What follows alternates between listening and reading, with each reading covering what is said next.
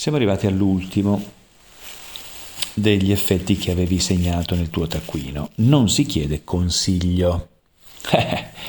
e qui è purtroppo ampiamente diffuso in questo periodo storico che va avanti già da qualche anno. Perché non chiediamo consiglio? Ci sono tre macro motivi che io ho evidenziato in questi anni.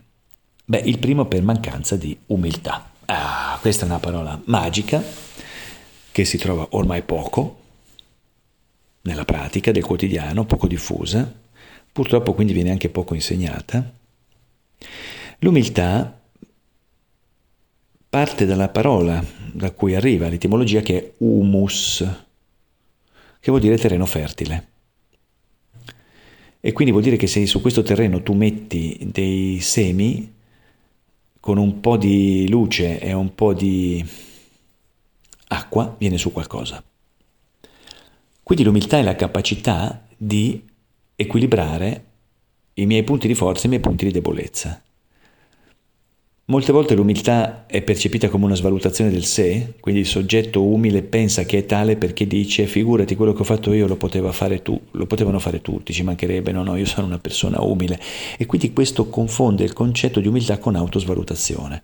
Dall'altra invece eh, purtroppo esiste una sindrome di onnipotenza dove il soggetto crede che è solo lui, che sa solo lui, sa fare solo lui e quindi questo diventa arroganza, saccenza, superbia, aggressività tutte sfumature di un soggetto con grandi disequilibri interiori, di fragilità, di incapacità di gestirsi, di vivere le situazioni di disagio, micro conflitti. Non è buono fare queste cose e allora aggredisce, immaginando di riuscire a sopraffare l'altro perché si presenta di fronte a qualcuno che invece subisce il suo comportamento.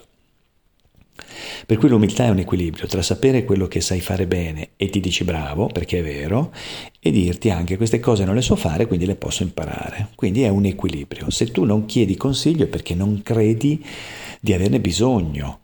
E da un lato può essere perché in effetti sei convinto che ciò che stai facendo è ciò che va fatto e questo non si discute. Io intendo dire, e l'hai capito, che quando sai che non sai, non chiedi comunque perché o sei finito in sindrome di onnipotenza e ti, sei convinto che sei più figo di tutti, o perché purtroppo vivi in modo svalutante il chiedere, hai timore di una risposta aggressiva e lasci perdere. Quindi ci va umiltà per poter chiedere agli altri.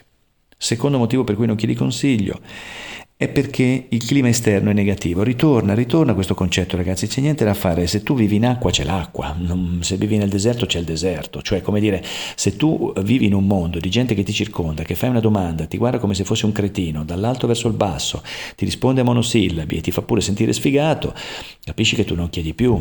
Quindi il clima esterno condiziona tantissimo la qualità di vita di un bambino quindi di un, poi una persona via via che si sviluppa e cresce nel suo ambiente, quindi può essere anche lavoro o amici o vita privata.